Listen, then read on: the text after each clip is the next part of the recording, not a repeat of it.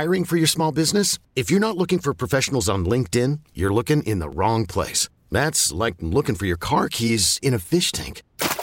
LinkedIn helps you hire professionals you can't find anywhere else, even those who aren't actively searching for a new job but might be open to the perfect role. In a given month, over 70% of LinkedIn users don't even visit other leading job sites. So start looking in the right place. With LinkedIn, you can hire professionals like a professional. Post your free job on linkedin.com slash recommend today. We get it. Attention spans just aren't what they used to be. Heads in social media and eyes on Netflix. But what do people do with their ears? Well, for one, they're listening to audio. Americans spend 4.4 hours with audio every day. Oh, and you want the proof? Well, you just sat through this ad that's now approaching 30 seconds. What could you say to a potential customer in 30 seconds? Let Odyssey put together a media plan tailor made for your unique marketing needs. Advertise with Odyssey. Visit ads.odyssey.com.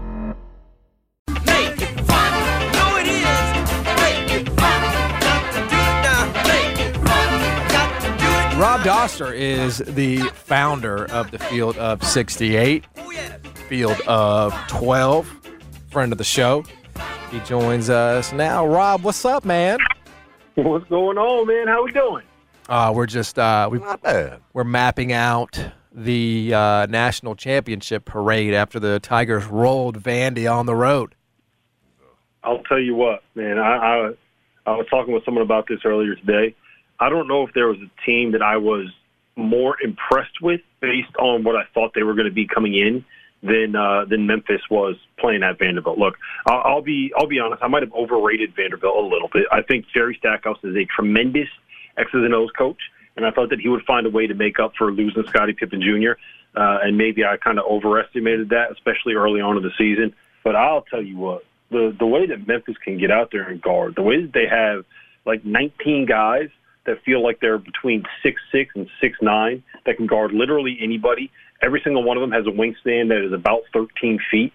It's it's really impressive what they can do on the defensive end of the floor. And I do think that bringing in um, bringing in Kendrick is is something of a game changer, right? Because now you actually have, like, all due respect to Alex Novamax, now you actually have a dude that is like a real legitimate playmaking point guard out there on the roster. What What do you just make of in terms of it's them and Houston? And and I've asked you how good Houston's going to be this season. We know everybody's got high expectations of them, but just the conference itself, because it feels like Rob, like this non-conference portion of Memphis' schedule, the Vandy's, the other four SEC opponents on the on the non-con, it's so critical, right? Because he doesn't have much except for Houston in the conference in terms of getting quality wins. So just do you see the AAC is the same way? Is, is there another team in there, you know, whether it's a Cincy or somebody in there that you feel like could step up and give you a couple of quality wins in terms of the rest of this conference? And or is it just Houston and Memphis?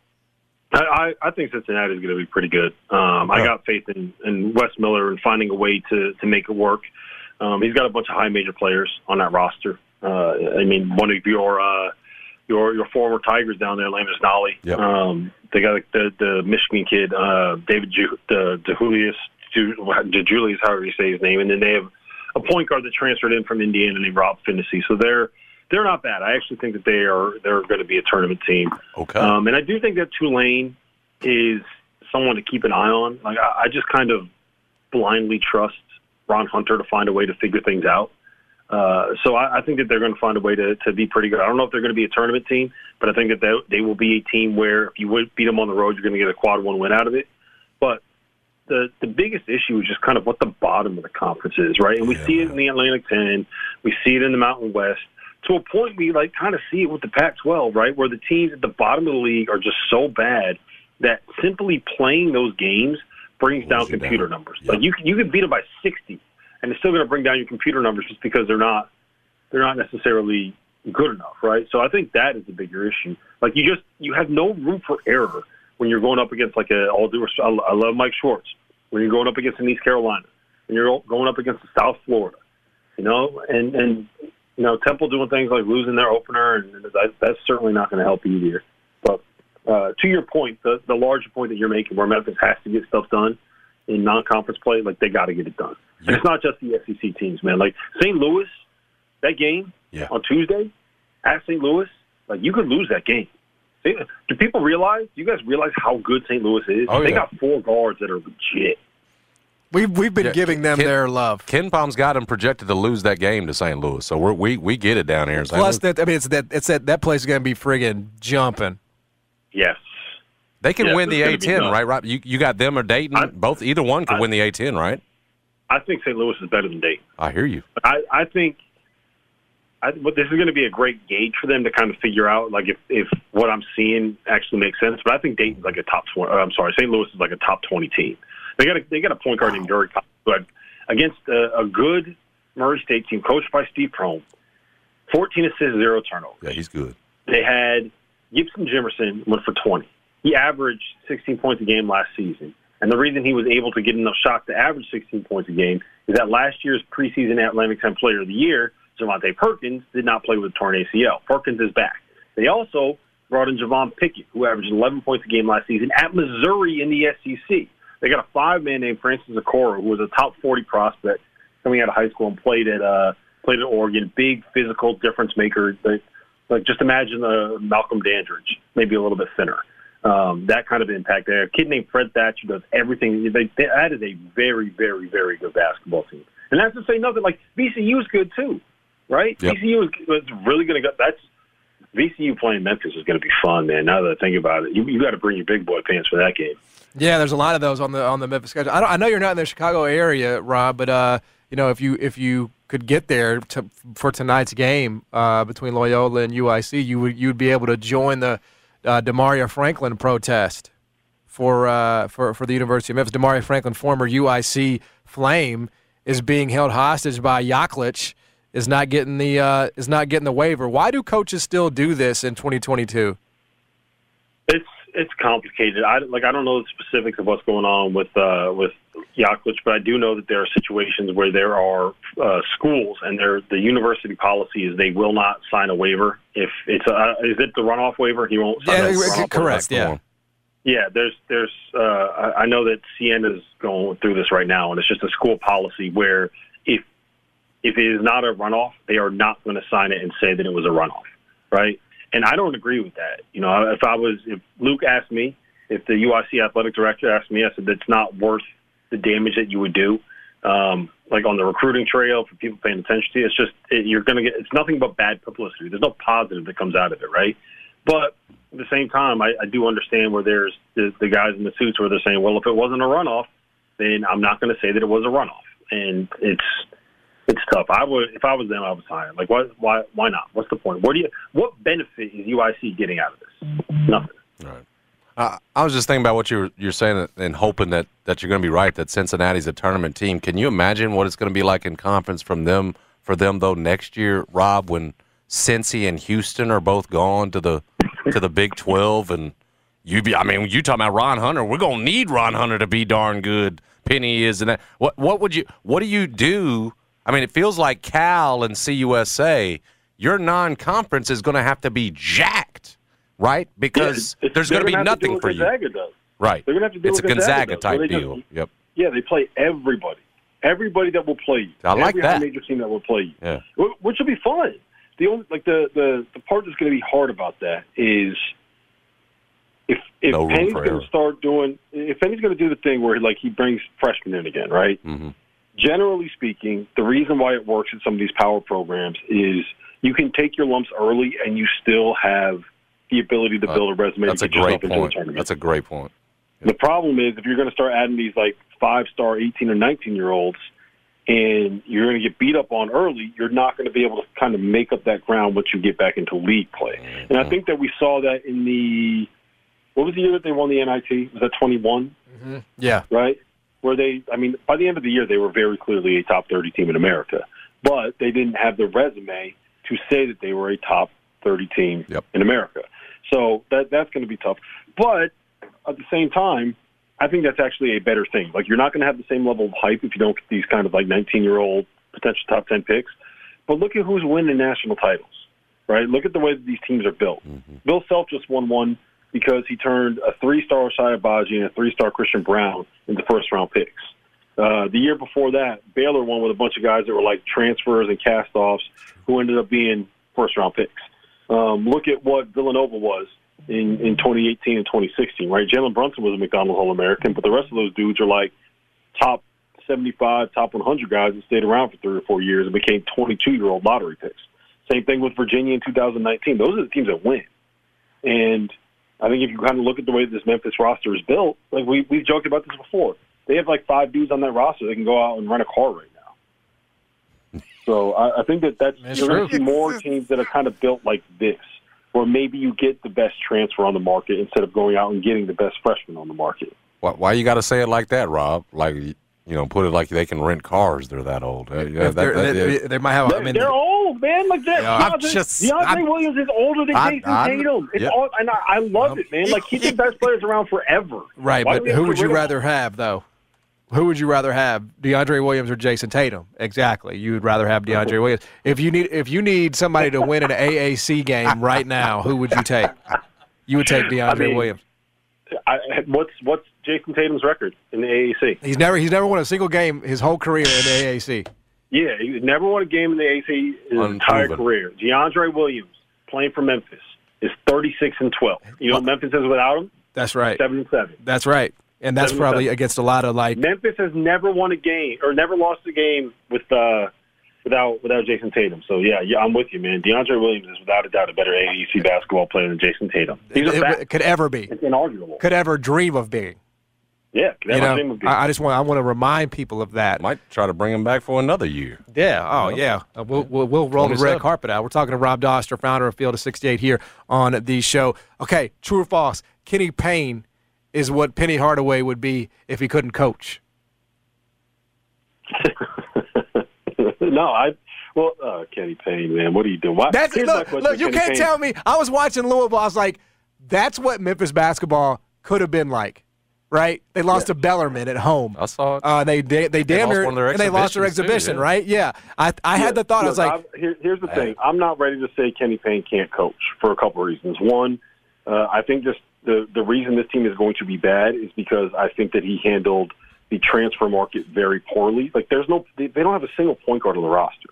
How do you go and how are you going to build a team in the year of our Lord 2022 without a point guard on the roster? They have like three guards on their entire roster. Uh, that's that's why they're going to struggle. Um, I think part of that is because they were trying to figure out what the sanctions were going to end up being and whether or not they were going to have the the postseason ban or whatever. But like, come on, man, what are we doing? How do you not have a point guard on your roster? It, it makes it makes no sense. So to me, that's the biggest issue is he didn't build his team right. And the one thing that you can say about Penny is at least he's building these teams right. But yeah, I mean Kenny. Uh, I don't think that Penny gets anywhere near enough credit for how good of a coach he is. Yep. There's a lot. Cause people will be like, "Yeah, they can't score, but they're, they're top five defense." You know how hard it is to coach defense and get a bunch of kids to buy in and Every year, right, right. He's doing it every year now too. Yes, defensively, and he did it with like it's 18 a year olds. culture. Yep. Yeah, they they couldn't they couldn't score when they had Precious Achiuwa, but you tell you what, no one was scoring on them. Mm-hmm. So that this idea that Penny can't coach, I don't know how that became a thing, right? well, because Like maybe he's not. Maybe Well, he's because not it's the former player. It's the former high-profile player. Everybody just assumes because the majority of them, and I guess it's a it's a fair assumption, the majority of them have not done well. That they just oh he's the li- he's the next in line. But, but here's the thing. Here's the thing. If Penny's name was John Martin, right? If Penny's name was John Martin, then what we would be saying about him is like, man, this way, this guy grinded his way up. Didn't Mm-hmm. he start as like an eighth grade JV girls basketball coach or something, and then just kept getting another job and another job and working his way up? And that that maybe was that was Hugh coach. Freeze. This is, but but Penny did do eighth grade middle school boys. He did do Lester Middle. Yeah, so he like he just he kind of worked his way up from the bottom, and, and we would be celebrating that if his name wasn't Penny Hardaway and he didn't have a hundred million dollars. Now he he has hundred million dollars and he is Penny Hardaway, but I I, I think that it, his narrative is kind of uh, is kind of distorted based off of what he actually is and what his career has been as a coach. Uh, you mentioned that you believe Jerry Stackhouse, good X's and O coach. You've said that you believe Penny Hardaway is a good coach. Is, is coaching the issue with Big Pat with, with Georgetown? And I haven't watched enough of them, Rob, to have a uh, to have a strong opinion. If that's the issue, obviously there have been a ton of them there with Georgetown. Wh- what's up with Big Pat? Is, is he not a good coach? Um, I think there's a lot of stuff going on there. Uh, if you remember back to 2018, 2019, uh, he actually had a Georgetown team that looked like it was going to be pretty good, right? James Akinjo was the point guard. Mac, uh, Mac McClung was on There it that roster. They had Josh LeBlanc. They had Um, they had Omer Yurtseven. Like they had, they went probably seven deep with a bunch of guys that that were good enough to to make some noise in the Big East, right? Like I, I remember going into that season being like, this is gonna, this is a team that's got a chance to make the tournament. Okay. And if you remember what happened, some guys got into legal trouble. Uh, Mac McClung and James Akinjo couldn't stop fighting. They just couldn't get along. And the thing kind of blew up into space. And it's kind of been all downhill since then. So um, I, I don't, I think that he is going to, like, it's complicated because, one, there's a certain level of expectation at Georgetown that is difficult to achieve. And I don't know if you guys have ever been to a game at Georgetown. Jason, I'm pretty sure that you have. I Yeah. remember watching, uh, Yep. didn't we watch um, Memphis lose by 25 there Yes. with Josh Pastner? Yes, we And did. he held him in held him in the locker room for like four hours after the game. Yep. Yeah. So uh, that building, when when Georgetown isn't good, it's almost impossible to get any kind of an atmosphere because it's it's an NBA arena, but one, the traffic in DC makes it almost impossible to get to get down there for people that are not able to get on public transportation. And two, there's no public transportation that will take you from the Georgetown campus to the arena downtown. So the, like there's it's just it's um it's a nightmare to actually get to the game. Yeah. And uh, then what happens is you play in this completely stale environment. Like what player wants to go play in a silent arena? Like the whole reason college basketball is awesome is because uh, the environments that you play in. Um, so you play in like this empty NBA gym, and you just have no home court advantage. You combine that with the fact that um, he's there's no grind for somebody that is worth nine figures to get out on the recruiting trail, right? It's gonna the salary that he makes from Georgetown has no impact on his life. Um, so I think that's a bit of a problem too, and uh, I, I think they will be better this year. Um, they got a kid named Brandon Murray from LSU who can really, really play. Um, Akok Akok, former five-star UConn transfer. So they got they have better players in the program right now, and they he went out and hired a staff. Kevin Nickelberry, remember him from LSU? Like he's going to be able to get dudes into the program. So we'll see what happens as they kind of get talent back in. But can you imagine? Imagine being the Georgetown AD that has to go to Patrick Ewing, the greatest player in the history of that program, one of the greatest players in the history of the Big East, the one of the guy that kind of made Hoya paranoia, Hoya paranoia. And you got to go in there and you got to tell him, hey man, look, it's not working. You can't be the coach of Georgetown anymore. I I would not want to be that guy. I would just let him coach forever instead of having that conversation. Yeah. No, that's uh, like Memphis had to tell Larry Finch at one time, "You're not the guy." You know, a- what, it's- after what he had done for the program. Yep, it's tough. it's man. awful. It's and that's the other side of it. Hey, Rob, man, we appreciate you as always, Thank you bro. so much, Rob. Thank you. Hey, I'm going to go back to sweating out the under in this Fairfield, New Hampshire game because there's afternoon basketball on. I had to bet on it. I love it, man. Hope you hit it. Thanks, brother. Later, guys. Yep, he is Rob Dauster, founder of Field of 68. Always appreciate his time.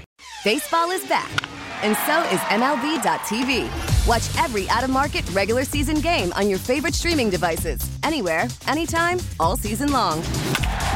Follow the action live or on demand. Track four games at once with multi view mode and catch up with in game highlights. Plus, original programs, minor league broadcasts, and local pre and post game shows. Go to MLB.tv to start your free trial today.